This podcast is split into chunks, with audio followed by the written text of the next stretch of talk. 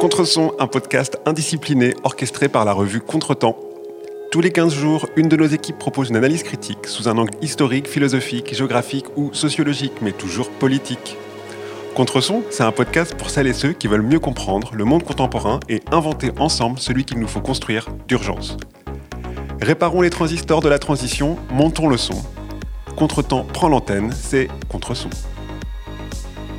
Cet épisode a été préparé pour vous par l'équipe des géographes. Florian Opillard, Marie Wary, Gilles Martinet, Marie Chenet, Muriel Froment-Meurice et moi-même, Cyril Blondel. La thématique d'aujourd'hui, ce sont les géoféministes et queer, avec une question simple, mais dont souvent les gens qui en parlent s'exemptent. Qu'est-ce que la géoféministe? Et d'où ça vient? Nos trois invités pour euh, tenter de répondre à ces questions sont Marianne Blidon, Judicaël Dietrich et Marion Tillous. Avant de nous lancer, nous allons les laisser se présenter. Donc, euh, je propose de commencer avec toi, Marianne. Bonjour à toutes et à tous. Euh, Marianne Blidon, je suis géographe féministe.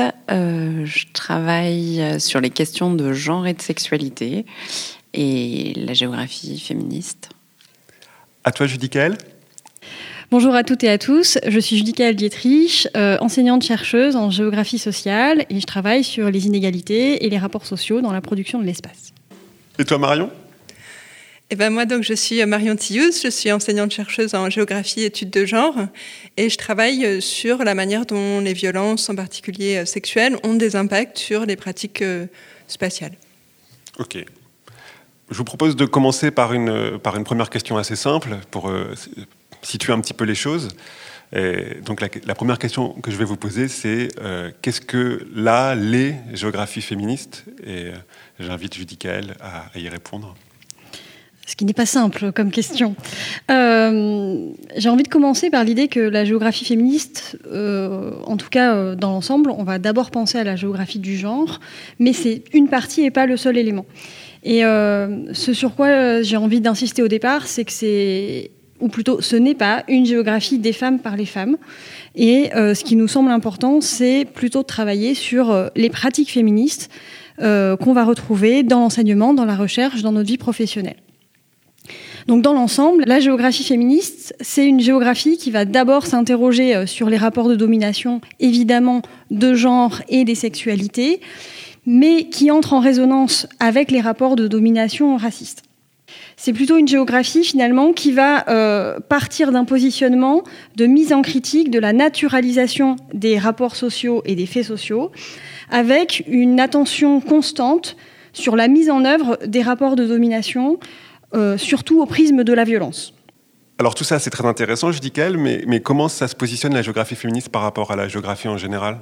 Alors une des euh, principales originalités au départ mais euh, qui maintenant euh, s'affirme comme euh, une construction même de la discipline et une contribution importante à la géographie en général. tout comme tu commences par les géographies féministes, potentiellement, on va avoir des géographies. la géographie féministe, c'est en termes de positionnement, refuser au départ que la production scientifique s'affirme comme neutre et objectif et montrer à quel point euh, la positionnalité de ou de la chercheuse euh, est une condition de la production de la recherche et de sa scientificité. Donc, la géographie féministe est une géographie critique ou une géographie radicale? Ce que tu viens de dire, ça me, ça me fait penser à la question de, que je vous pose, c'est où est-ce qu'on enseigne la, la, géographie féministe? Est-ce qu'on on l'enseigne simplement à un public conquis déjà, qui est déjà à peu près d'accord avec ces idées ou est-ce qu'il n'y a pas un enjeu à l'enseigner à un public moins conquis, plus conservateur, plus euh, réac, si on veut, par rapport à ces questions-là? Et on peut appliquer ça à l'intérieur des universités. Est-ce qu'on enseigne simplement dans des départements de sciences sociales ou à l'intérieur de nos départements de géographie? Ou est-ce qu'il n'y a pas aussi une question de cet enseignement euh, dans d'autres départements, dans les écoles de commerce, par exemple? Ah mais moi je pense que c'est une vraie question. Euh, qui est euh, la vocation et les espaces où doivent se diffuser la géographie féministe. Est-ce qu'on diffuse, on enseigne ces savoirs à des personnes qui sont déjà convaincues euh, et qui sont effectivement dans des situations de demande parce que c'est des personnes qui subissent des formes d'oppression?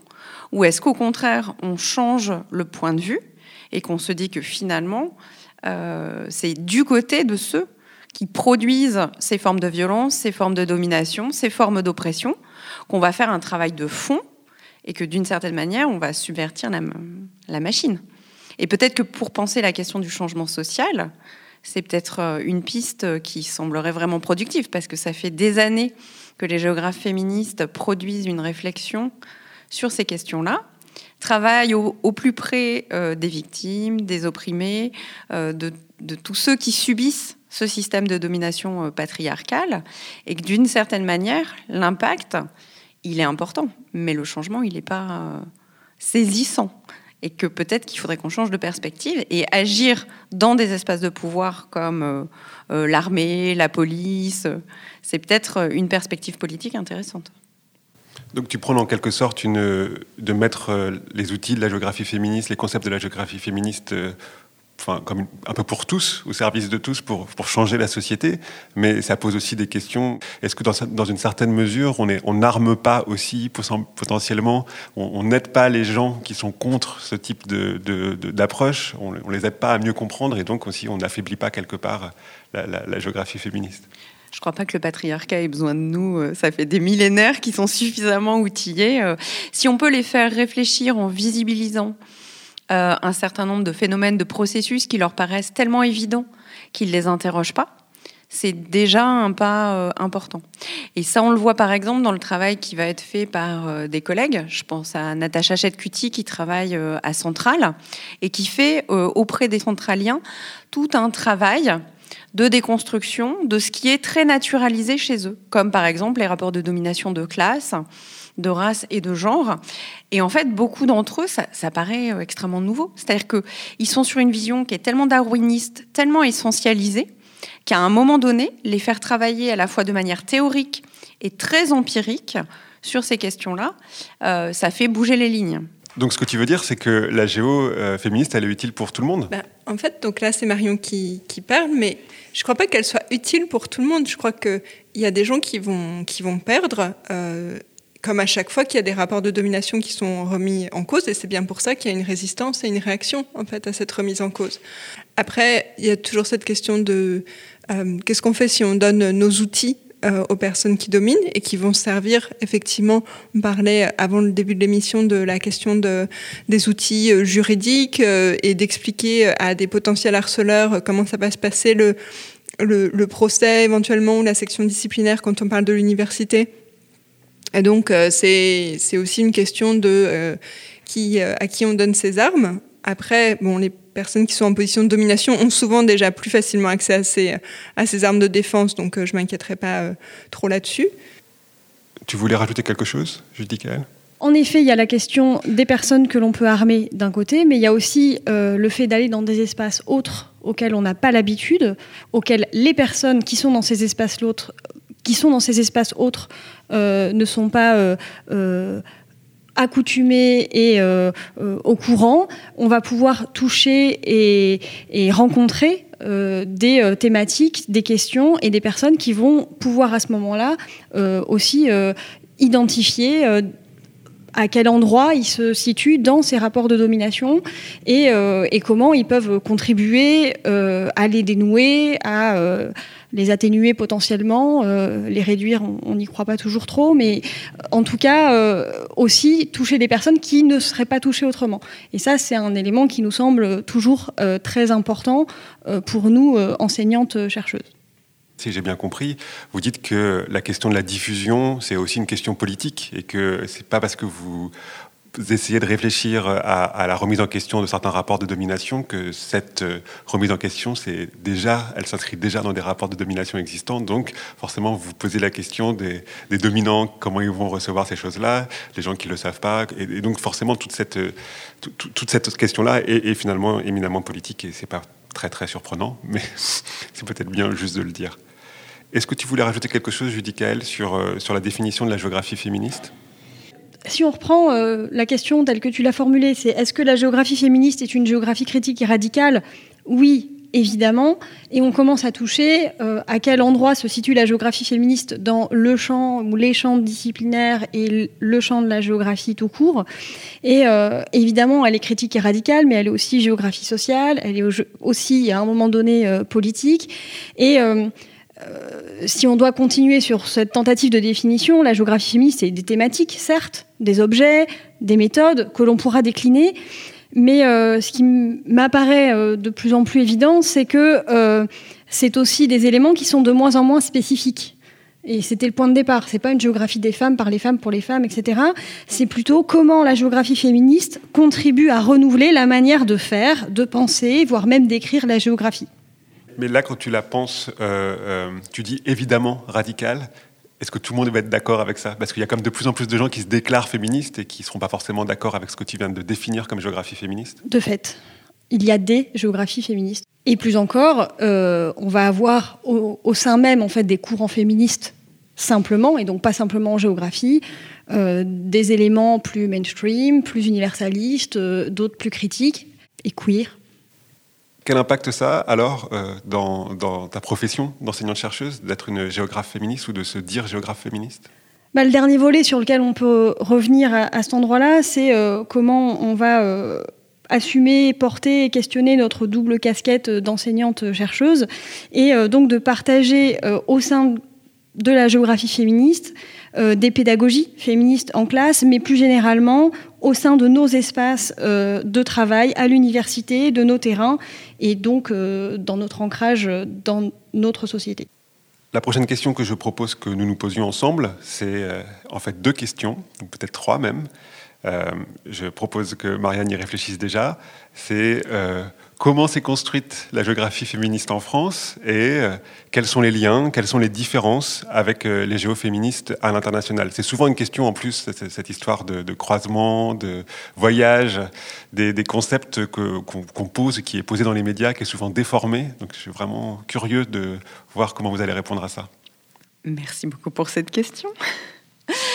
Alors, euh, pour la constitution de la géographie euh, féministe euh, en France, on peut, euh, on peut identifier deux voies d'accès. Alors c'est vraiment une manière très résumée parce que dans la, dans la temporalité, c'est toujours beaucoup plus compliqué et on pourrait aussi voir des espaces d'émergence de cette géographie-là, à la fois par des personnes qui l'ont portée, mais aussi par des, des universités où ces questions-là sont beaucoup plus portées, débattues.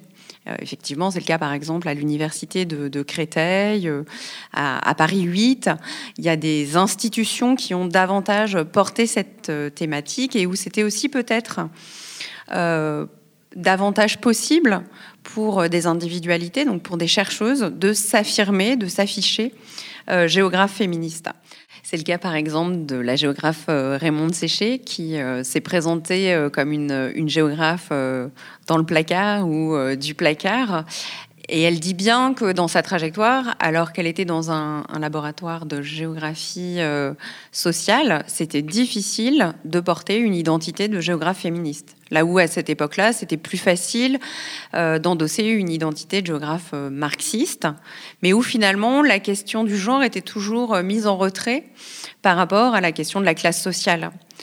Donc, elle, a, elle dit qu'elle a essayé auprès de ses étudiantes, dans son travail au quotidien, euh, d'agir en géographe féministe, mais c'était très difficile d'avoir euh, cet affichage-là. Donc, dans le, spectre de, des géographes euh, féministes, il y a à la fois des, figures qui ont été des figures importantes. Ça a été par exemple Jacqueline Coutras, dont les travaux ont été beaucoup mis en avant, mais qui finalement n'était pas la seule quand on reprend la genèse de ce champ-là. Elle a eu des collègues qui étaient aussi très engagés. Il y a eu toute une génération de doctorantes qui ont euh, travaillé notamment avec Françoise Cribier, mais qui n'ont pas trouvé de poste et dont finalement euh, les travaux ont été aussi euh, oubliés et pas mis en avant. Donc à la fois cette géographie féministe française, elle émerge avec des travaux qui sont des travaux qui portent sur les inégalités de genre euh, dans des espaces comme par exemple euh, euh, les espaces urbains, les banlieues. il y a une vocation critique qui essaye d'articuler à la fois la question de la classe et la question du genre, mais finalement, elle est difficilement affichée comme géographie féministe parce qu'elle est aussi très stigmatisée. Donc c'est l'histoire d'une géographie minoritaire, un peu que tu es en train de faire. Oui. Et finalement, il y a une autre génération qui arrive après, euh, qui va être beaucoup plus marquée par euh, les courants de la géographie anglophone, euh, états-uniens, britanniques. C'est la génération de Myriam Housset, Jean-François Stazac, Claire Hancock, qui vont porter cette thématique-là du côté de la géographie culturelle. En, mettant un peu de côté cette géographie classique marxiste et qui va permettre aussi à la génération suivante d'émerger. Et une génération suivante qui émerge par son travail dans des thèses, qui sont des thèses sur euh, la sexualité, euh, sur euh, le genre, et une génération de, chercheuses qui vont être en confrontation aussi avec toutes les inégalités sociales et qui vont amener une dimension militante. Mais la dimension militante, elle n'est pas première comme pour la génération des années 70 où finalement Christine Delphi, elle est engagée euh, auprès d'un certain nombre de collectifs euh, féministes, avec euh, des coups d'éclat comme le dépôt de la gerbe aux soldats inconnus, avec ce fameux slogan très médiatique, il y a plus inconnu que le soldat inconnu, c'est sa femme. Donc il y a, des actions d'éclat et elles se rendent compte qu'il ne suffit pas de militer, d'agir, de bousculer la société, il faut aussi produire de la théorie et du savoir. Et donc, euh, elle va aller euh, aux États-Unis, elle va trouver un poste au CNRS et elle va produire euh, tout un travail de théorisation qui sera aussi nourri de son action militante. Donc là, tu, es en train de nous expliquer qu'il y a à la fois des circulations euh, euh, entre euh, la France et les États-Unis, ou en tout cas le monde anglophone, et tu nous expliques aussi qu'il y a des circulations entre militantisme et, on va dire, une, une position universitaire ou académique. Donc, et ça a toujours été le cas, mais ça se construit de manière un peu différente entre les années 70 et aujourd'hui. Oui, il y a des circulations disciplinaires, c'est-à-dire que euh, euh, c'est pas seulement au sein de la, de la discipline géographique que les géographes féministes peuvent se former. Donc elles sont d'une certaine manière obligées d'être en dialogue avec les autres euh, disciplines des sciences sociales. Elles sont aussi obligées d'être en dialogue avec d'autres espaces qui sont les espaces anglophones qui ont une production qui est, euh, euh, en termes de livres, de revues, qui est très nombreuse et qui va pouvoir aussi les, nourrir et les armer. Et il y a aussi effectivement des circulations avec euh, les espaces qui sont les espaces militants. C'est-à-dire qu'aujourd'hui, les espaces d'acquisition des théories, des outils, ils sont très peu au sein de l'université il y a très peu de cours de géographie féministe en licence ou en master dans l'offre de formation française. Mais il y a des modes de production des savoirs et de circulation de ces savoirs qui vont être par d'autres euh, canaux. Et ce qu'on fait aujourd'hui, euh, c'en est un. Là, ce qu'on vient de voir, c'est que la géographie féministe, euh, comme elle questionne la production des, savoirs, elle, ça a pour conséquence qu'elle transforme aussi la production des savoirs. Et la question que je me pose plus précisément, c'est est-ce qu'on voit ces effets dans la transformation de la production des savoirs, par exemple, euh, dans euh, l'écriture des thèses aujourd'hui, euh, l'écriture des, projets de recherche aujourd'hui? Est-ce qu'il y a des endroits où on voit cette évolution de, la, production des savoirs et l'influence de la géographie féministe sur, ça? C'est ce que tu disais tout à l'heure, c'est la récupération de la subversion. C'est-à-dire qu'à un moment donné, ça va être porté comme un outil qui est un outil critique. Euh, certains vont comprendre que ça devient un nouveau chapitre de la thèse. Donc, de la même manière qu'à un moment donné, avec l'éthique, certains ont compris qu'il fallait faire un, petit laïus sur l'éthique. Maintenant, ils ont compris qu'il faut faire un petit laïus sur la réflexivité des savoirs situés. Donc, ils le gèrent à minima avec euh, trois catégories sociologiques. Et puis, euh, ils sont quittes de cette question-là. Donc, ce qui est compliqué aussi, c'est effectivement, globalement, ça reste très minoritaire. Et d'une certaine manière aussi, c'est détourné de ce que c'était censé être, parce qu'on ne se pose plus la question de, pourquoi les savoirs euh, situés, comment on les met en œuvre. Euh, ça devient un espèce de passage routinier où d'une certaine manière, on dit, il y a des rapports de pouvoir, voilà comment je m'inscris dans ces rapports de pouvoir par rapport à une, deux ou trois catégories euh, sociologiques, donc mon sexe, plus ou moins ma classe sociale, ma couleur, et j'ai fermé euh, ce chapitre-là, j'en suis quitte. C'est pas comment ça travaille les données, comment ça travaille la production du savoir. les questions de recherche, les résultats de la recherche, la relation aux enquêtés, la manière dont on, s'est saisi de telle ou telle méthodologie. Donc ça, évacue toutes ces questions de fond qui, normalement, devraient être premières. Ça en fait des questions de protocole plutôt que des questions épistémologiques. Oui, alors de protocole ou en tout cas de, de, de, croix qu'on a cochées. C'est-à-dire que d'une certaine manière, il y a une espèce de charte où on dit ah, faut faire un passage sur la méthode, et puis maintenant on a ajouté des, des petits, euh, petits sous-parties qui seraient euh, l'éthique. Alors l'éthique, elle est généralement réduite à deux choses c'est l'anonymisation euh, des données et un consentement soi-disant éclairé euh, des enquêtés. Et une fois qu'on a fait ces deux trucs-là, on se dit bah c'est bon, euh, j'ai une recherche qui est éthique et euh, je suis quitte de cette question-là. Pour la réflexivité, d'une certaine manière, c'est un peu la même chose qu'on voit dans certains travaux, c'est qu'il faut faire un, espèce d'exposé de ce qu'on est. Donc ça va être je suis une femme blanche de, au milieu de ma vie. et puis voilà. Alors qu'en fait, ça ne dit rien. Et en géographie, là où ça me semble être problématique, c'est que certains sujets sont évidemment des sujets éminemment spatiaux et il n'y a pas de réflexivité géographique.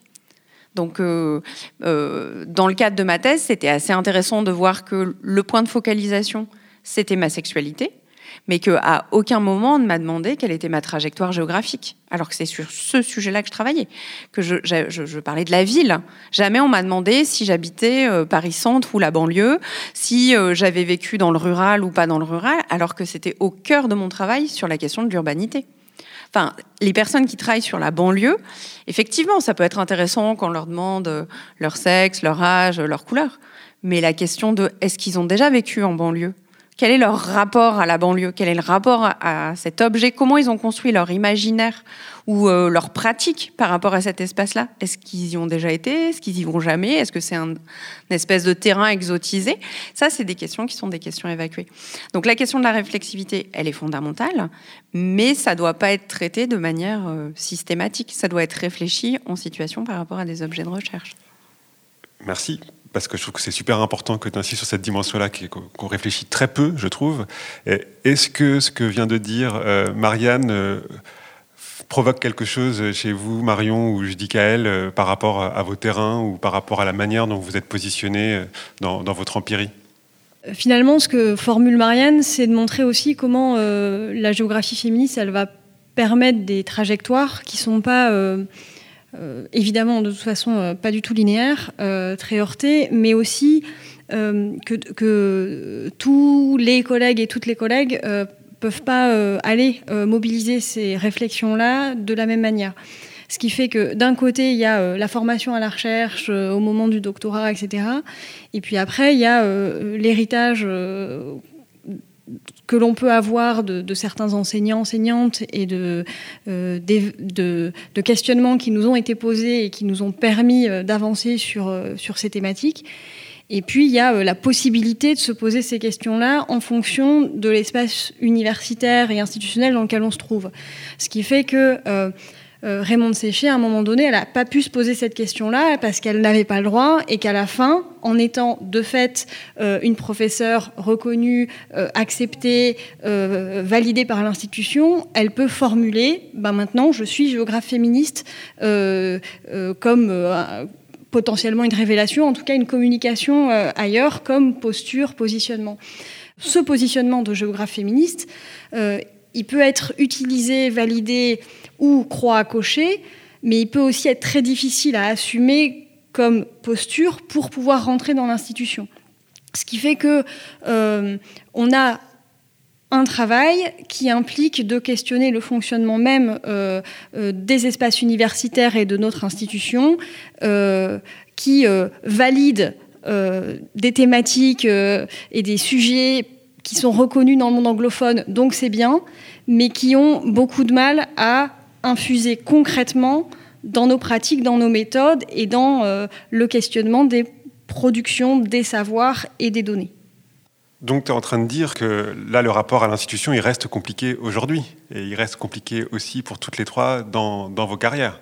Marion, tu voulais dire quelque chose là-dessus? Ben, Effectivement, moi j'ai une quarantaine d'années, donc je suis dans une, une position où effectivement, au moment où j'ai fait ma thèse, donc euh, j'ai fait ma thèse financée et il n'y avait pas du tout d'argent mis sur euh, ces questions-là, donc la question ne, se posait pas. Euh, et puis, par exemple, quand j'ai été recrutée dans mon université, on m'a conseillé, connaissant le laboratoire dans lequel j'allais, mais je pense connaissant la géographie française en général, de ne pas parler de mes projets, de travailler sur les, les violences faites aux femmes et en études de genre. Donc euh, voilà, j'ai fait mon, audition dans le placard et ça a marché puisque j'ai eu le poste. Et, euh, ensuite, j'ai commencé à, vouloir travailler sur ces questions-là. Donc moi, je travaille sur les, wagons réservés aux femmes euh, et la manière dont ils sont utilisés contre le harcèlement sexuel dans différents réseaux de métro du monde. Le Brésil et l'Égypte, par exemple. Et donc, j'avais besoin d'argent pour aller à ces endroits-là. Et euh, voilà, en particulier le Brésil, le moment où j'ai voulu euh, euh, commencer à m'y intéresser, c'est parce qu'il y avait une controverse qui se déclenchait sur la question. Et j'ai eu très très peu de soutien financier en fait. j'ai trouvé de l'argent en faisant une, une, sorte de, consultance auprès de, de l'Agence française de développement. Donc, c'est pas l'idéal, y compris d'un point de vue politique. Et je pense que si c'était à refaire, je pense que j'irais plutôt faire des extras dans les bars que de faire ce genre de choses. Mais voilà, de ce point de vue-là, j'ai pas eu de soutien. Et j'avais pas de soutien non plus de mon laboratoire, qui est un laboratoire de géographe. Et pour cette raison, j'ai décidé euh, de le quitter pour aller dans un laboratoire d'études de genre. Donc c'est aussi un choix parce que je suis la seule géographe dans ce laboratoire. Euh, donc euh, voilà, d'un point de vue disciplinaire, c'est complètement différent. Mais je crois, maintenant, je suis intimement convaincue qu'il y a besoin d'espace où on est dans une sorte d'entre-soi euh, et de personnes avec qui on va avoir des bases de discussion pour ensuite pouvoir aller à l'extérieur et défendre voilà, des, des, objets de recherche, des méthodes de recherche et un positionnement politique.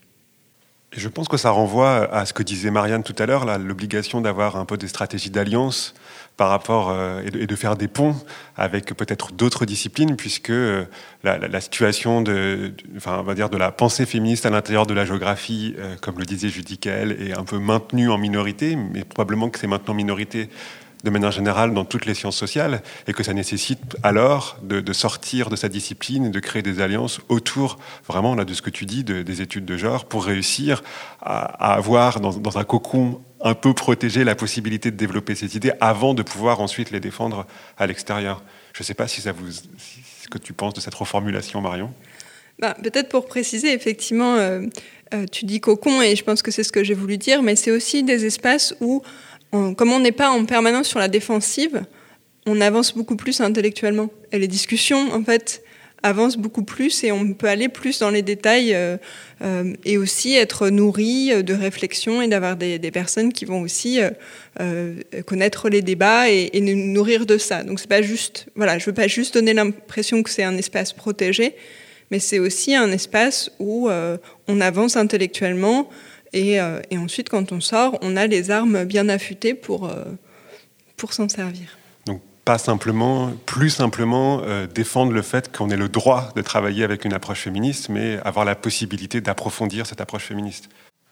Alors, je vous propose de, de, passer à une, à une, autre question. On a parlé pas mal de, de pluralité des, des, géographies féministes. Ça, ça, me fait penser à une autre question. C'est une autre géographie dont on n'a pas encore parlé et quelle relation, à votre avis, il y a entre les géoféministes et les géographies queer? Pour moi, il y a des géographies féministes et des géographies queer, et, j'insiste là-dessus pour dire que euh, il n'y a, a, pas forcément d'opposition si marquée que ça. Euh, après, l'opposition, c'est aussi euh, l'histoire des courants féministes et féministes matérialistes, et l'opposition avec le queer, les queers, etc. Mais peut-être qu'il faut que j'explique un peu ces, différents mots, donc je vais essayer, et puis mais euh, mes comparses compléteront. Euh, mais j'ai l'impression que peut-être le, féminisme, et en particulier le féminisme matérialiste qui parle de, classe, c'est vraiment une focalisation d'abord sur les rapports de domination euh, homme-femme et une volonté de, les remettre en cause de manière frontale, dans le sens où on va faire basculer le rapport de domination en, euh, en, minant ses fondations, en remettant en cause des différences de rôle, des différences matérielles, économiques, etc. Tandis que je vois le queer, mais c'est pareil, le queer entre la définition de queer anglophone qui veut euh, dire, euh, enfin, qui est donc cette réappropriation de, de l'insulte, qui veut dire bizarre ou tordu, et qui dans une première période a voulu dire homosexuel, et qui s'est étendu, et maintenant on a vraiment l'impression que c'est une dissidence aux normes de genre et aux normes sexuelles et aux normes de relations affectives et tout ça est très euh, euh, très noué et très lié et c'est justement parce qu'il est illisible qu'il a cette, cette puissance. C'est quand même une volonté de s'émanciper par rapport aux normes, mais une, une, volonté de, ouais, encore une fois, de, de dissidence. Donc euh, les géographies euh, féministes et les géographies queer euh, ont des, projets politiques communs, mais des manières de faire et donc des objets aussi de recherche qui sont, euh, qui sont voilà, parfois différents et parfois se, rejoignent. Je crois qu'il y a peut-être aussi à souligner dans, cette unité, parce que pour moi, il y a vraiment aussi une importance de, de souligner l'unité, c'est de voir que les géographies féministes et queer ont des ennemis communs. Donc les géographies queer, comme les études queer de manière générale, c'est pas seulement des objets de recherche ou des manières politiques d'aborder euh, des sujets, c'est aussi des, manières d'entrer dans l'université qui sont différentes et qui vont amener des, formes d'énonciation euh, différentes, de l'ordre de l'exagération avec des formules chocs, et aussi avec une manière de mettre son corps en jeu son corps de chercheuse qui n'est pas censé exister puisqu'on est censé être des purs esprits. Et là, tout d'un coup, il arrive et il va euh, euh, créer une, disruption. Ce mot n'existe pas en français. Excusez-moi pour l'anglicisme, mais il va créer des, des, lignes de faille qui vont faire bouger les terrains. Et Marianne, si je peux me permettre une question, cette question du corps politique, est-ce qu'elle est mobilisée différemment dans la géographie féministe et dans la géographie queer? Le, corps, c'est l'objet de, euh, de l'oppression, des discriminations. C'est un corps qui est un corps politique, mais c'est un corps qui n'a pas de corporéité au sens euh, il n'a pas de désir, il n'a pas d'affectif, il est. Euh, et, je pense que ça, c'est un élément fondamental. C'est qu'à un moment donné, quand on dit chez les féministes le corps, il est politique, oui, mais c'est parce que ça va être le, pivot pour revendiquer des droits. Euh, droit à la contraception, droit à l'avortement, euh, droit de disposer de son corps, euh, le fait de reconnaître des formes d'oppression et tous les débats qu'il y a autour de l'avortement et puis du travail sexuel. Mais en même temps, c'est toujours le lieu où on constate une inégalité, mais c'est pas le lieu qu'on va travailler vraiment pour ce qu'il est dans ses désirs, sa, sa matérialité, sa corporéité. Et ça, le queer le met de manière euh, centrale. La sexualité queer, c'est avant tout de la sexualité, du désir, de l'attirance, euh, et c'est pas seulement euh, de la norme, du rapport social.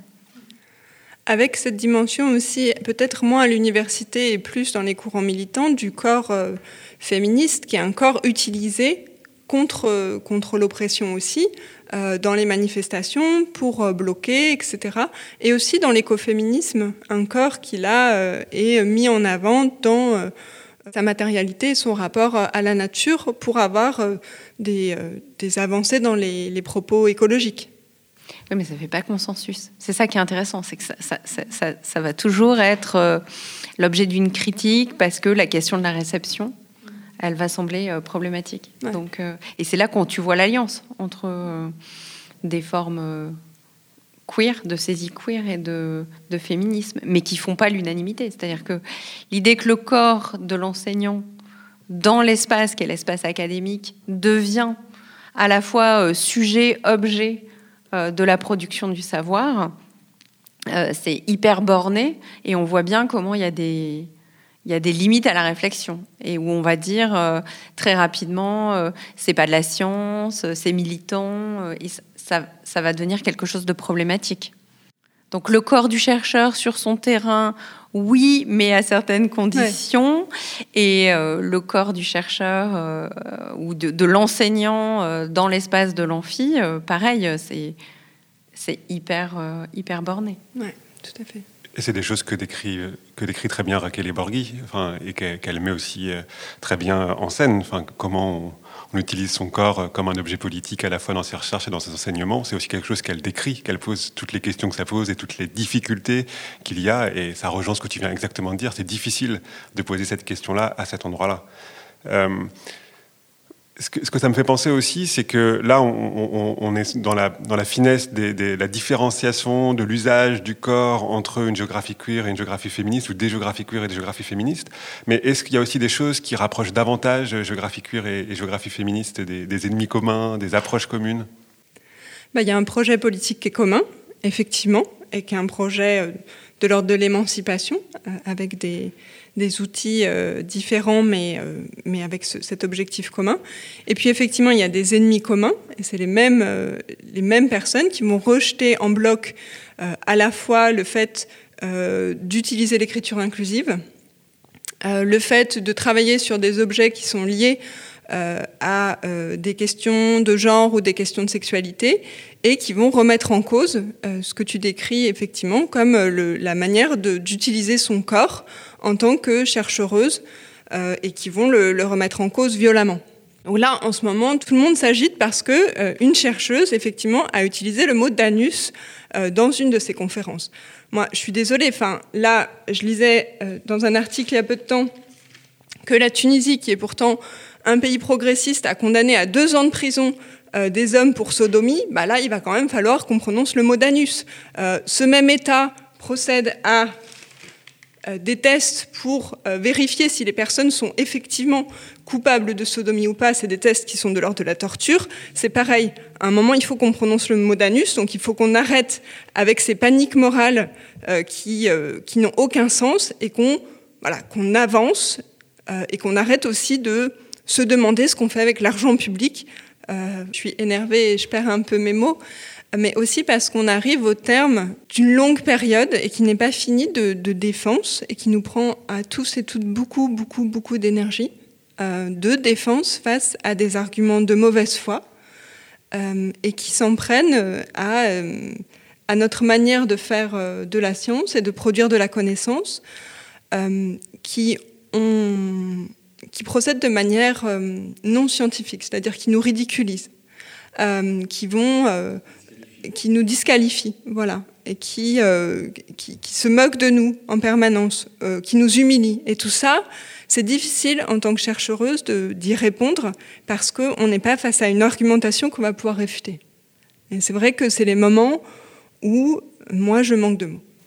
Et c'est aussi le moment où, comme d'habitude, souvent ses adversaires, ils reprochent de, de, mettre euh, le débat sur le terrain personnel, alors que c'est eux qui viennent proférer des attaques personnelles contre les gens qu'ils qui, qui, essayent de disqualifier et qu'ils sortent le débat de la science, alors que nous, on propose bien évidemment de, de justement mener ce débat à l'intérieur de la science, d'en faire justement un objet scientifique. C'est tout le propos de la géographie féministe et de la géographie queer, je crois.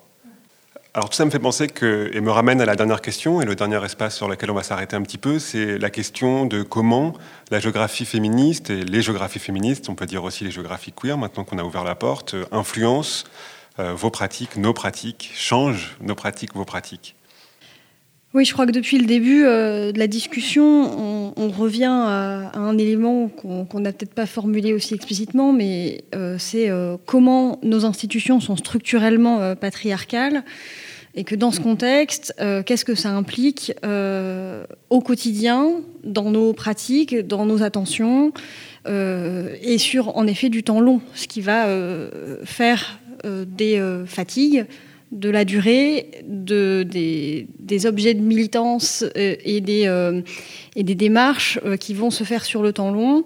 Euh, à différents moments euh, de nos euh, trajectoires, dans les périodes où on n'est pas institutionnellement intégré dans ces institutions, et une fois qu'on y est, comment on gère ce rapport à l'institution tout court?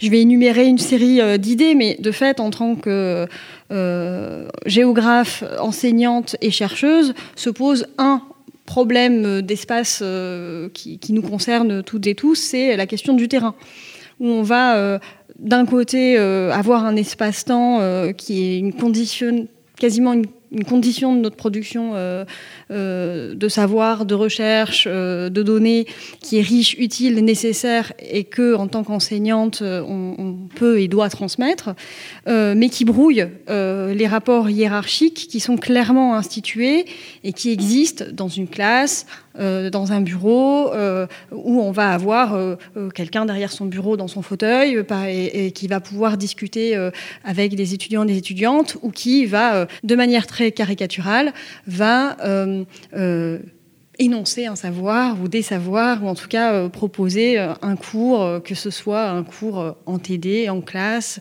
ou en amphi.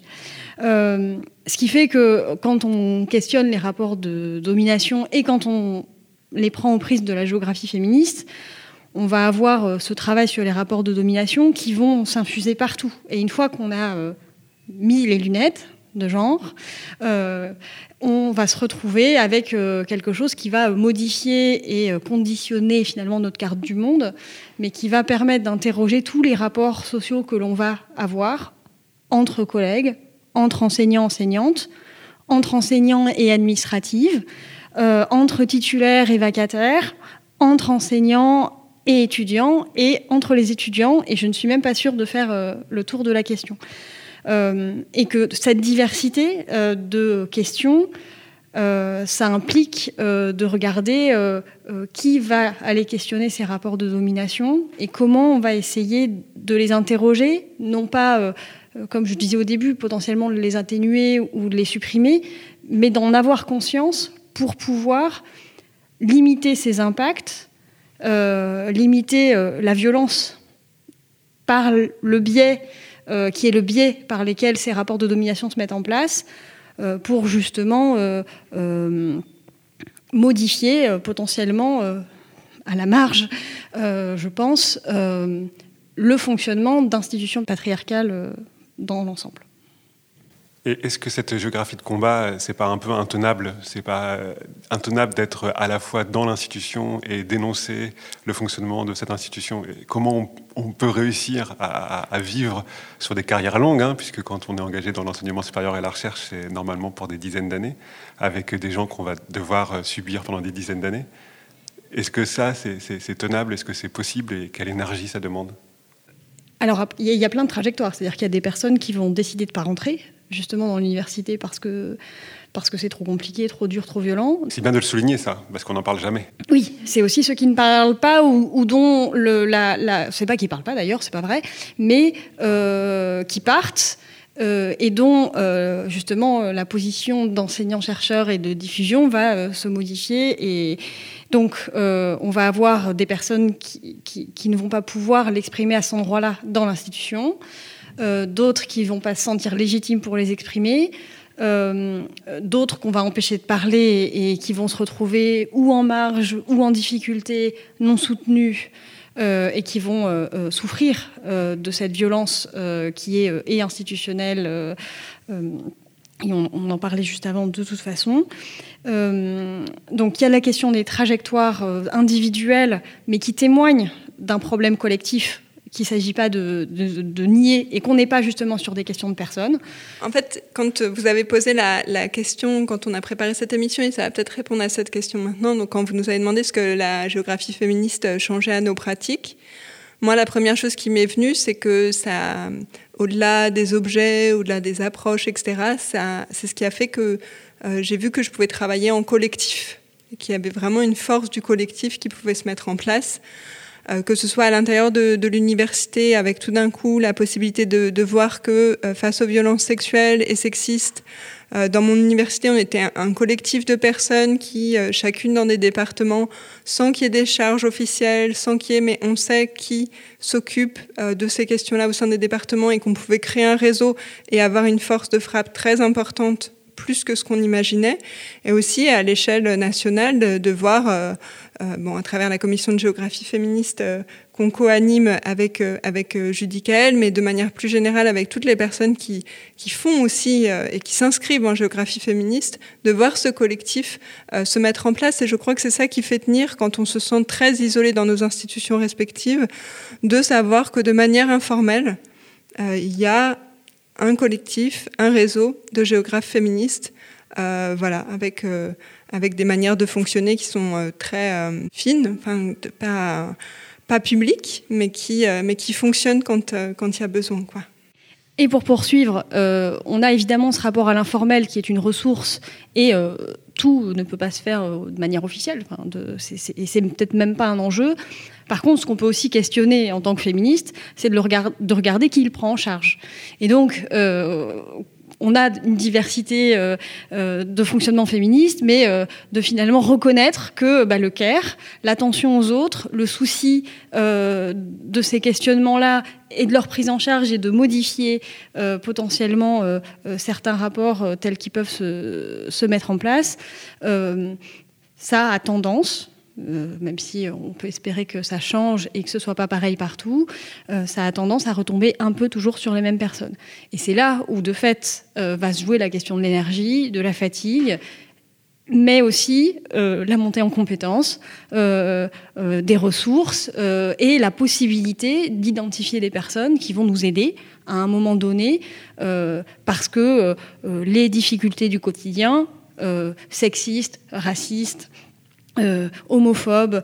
Euh, en, pratique, elles sont quasiment, enfin pas quotidiennes, mais il y en a tout le temps. Et il y en a dans toutes les universités, euh, et on a beaucoup de mal à les désamorcer, quoi. Et dans toute la société, de toute façon. C'est important de souligner que l'université n'est pas une exception, parce que des fois, on a l'impression qu'on est dans un, dans un milieu protégé parce qu'il y aurait des gens qui posent ces questions-là.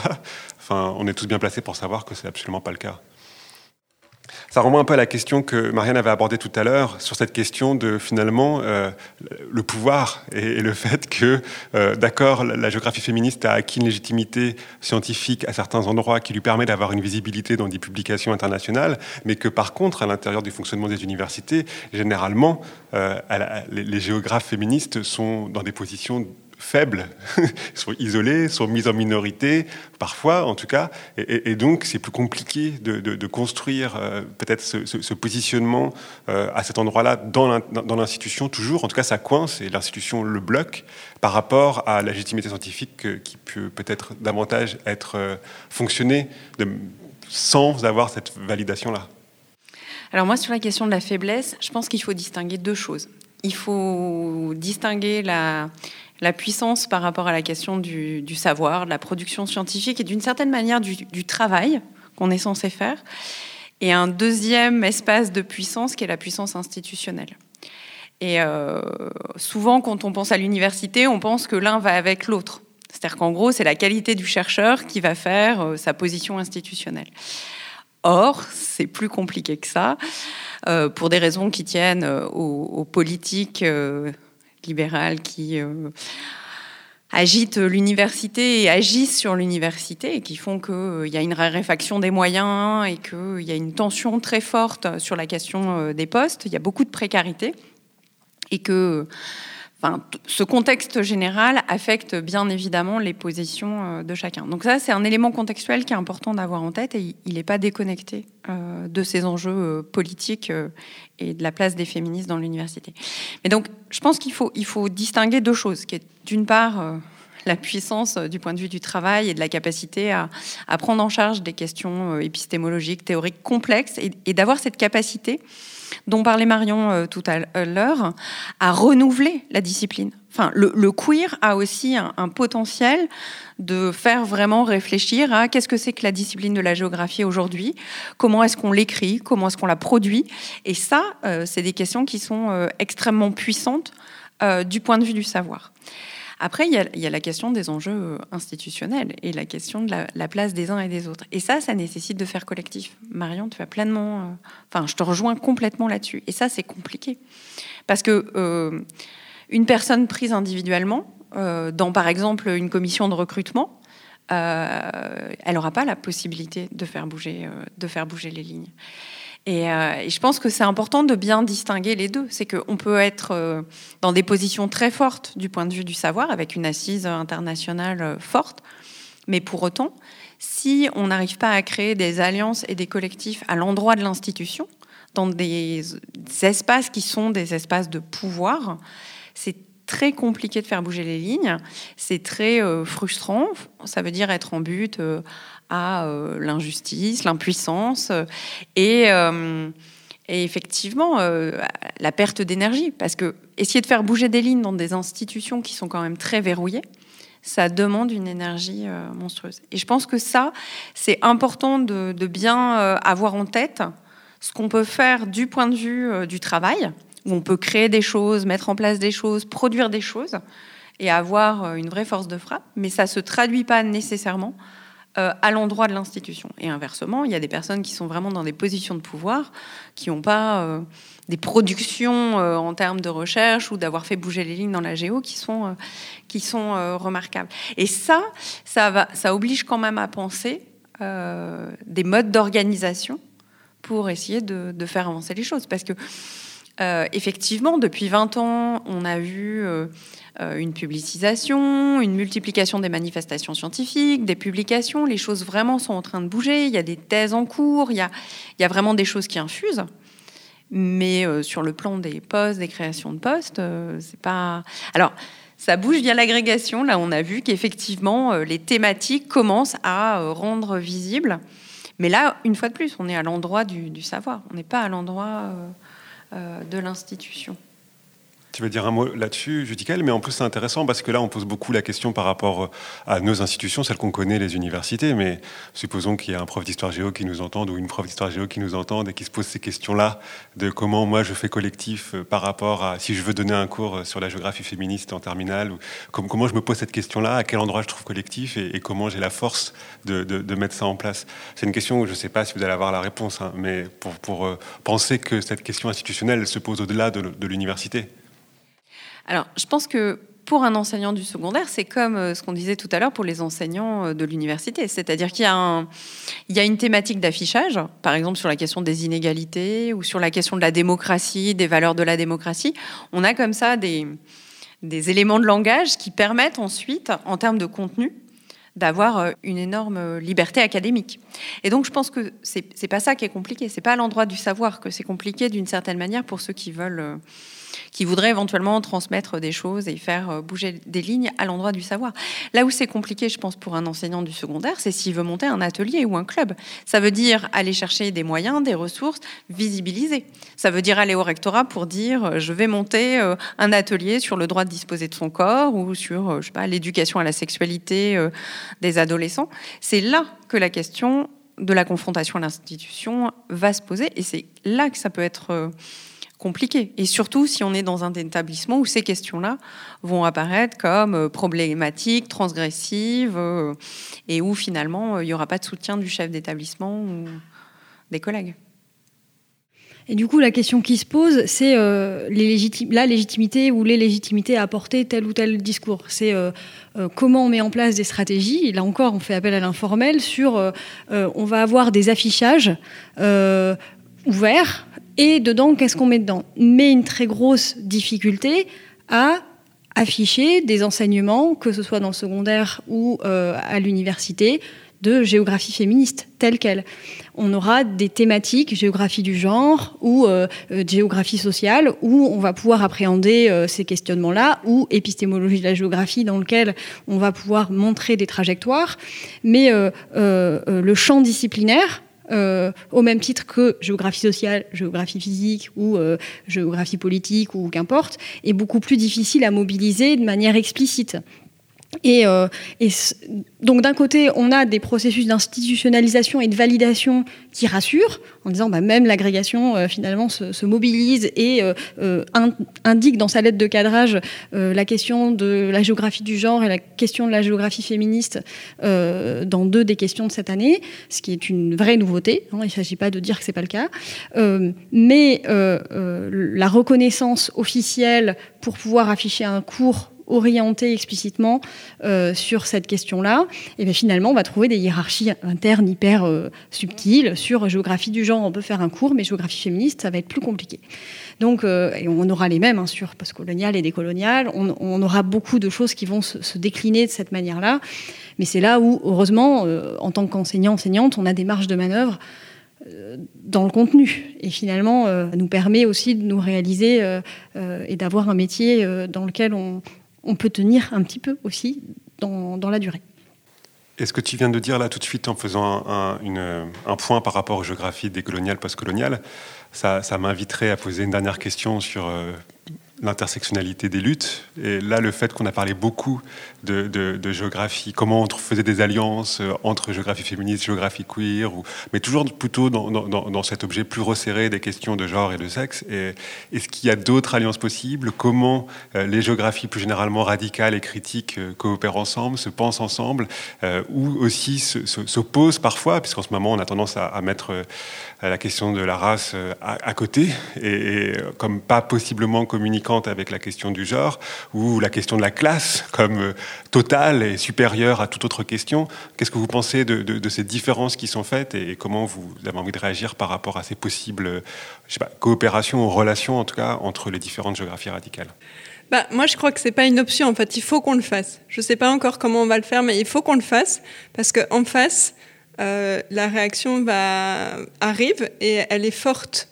Et donc, encore une fois, je sais que c'est pas l'idéal de, fonder une unité sur des ennemis communs, mais ça veut dire quelque chose de plus profond. C'est-à-dire que cette question des rapports de domination euh, n'a pas pas sa place euh, en tant que telle. Et il faudrait qu'on puisse discuter la question justement de euh, est-ce que la classe prédomine, etc., par rapport à la race ou au genre. Et toutes ces questions-là, à la rigueur, ça pourrait être des questions légitimes, mais là, on n'a même pas la place de discuter de ça parce qu'on est en train de juste essayer de, contenir euh, une opposition. Ce que tu dis là, c'est un petit peu comme une stratégie qui consisterait de, nous diviser pour, euh, pour, mieux régner. Finalement, on nous empêche de, débattre ou de réfléchir ensemble en essayant de nous opposer. D'où l'importance de l'unité.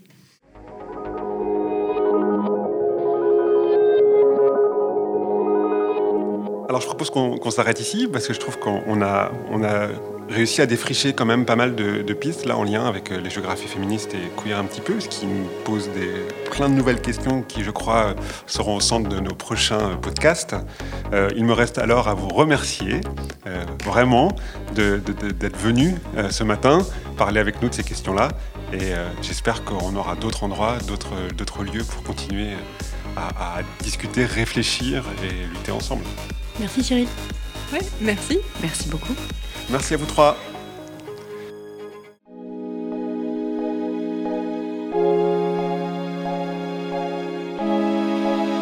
Spectre.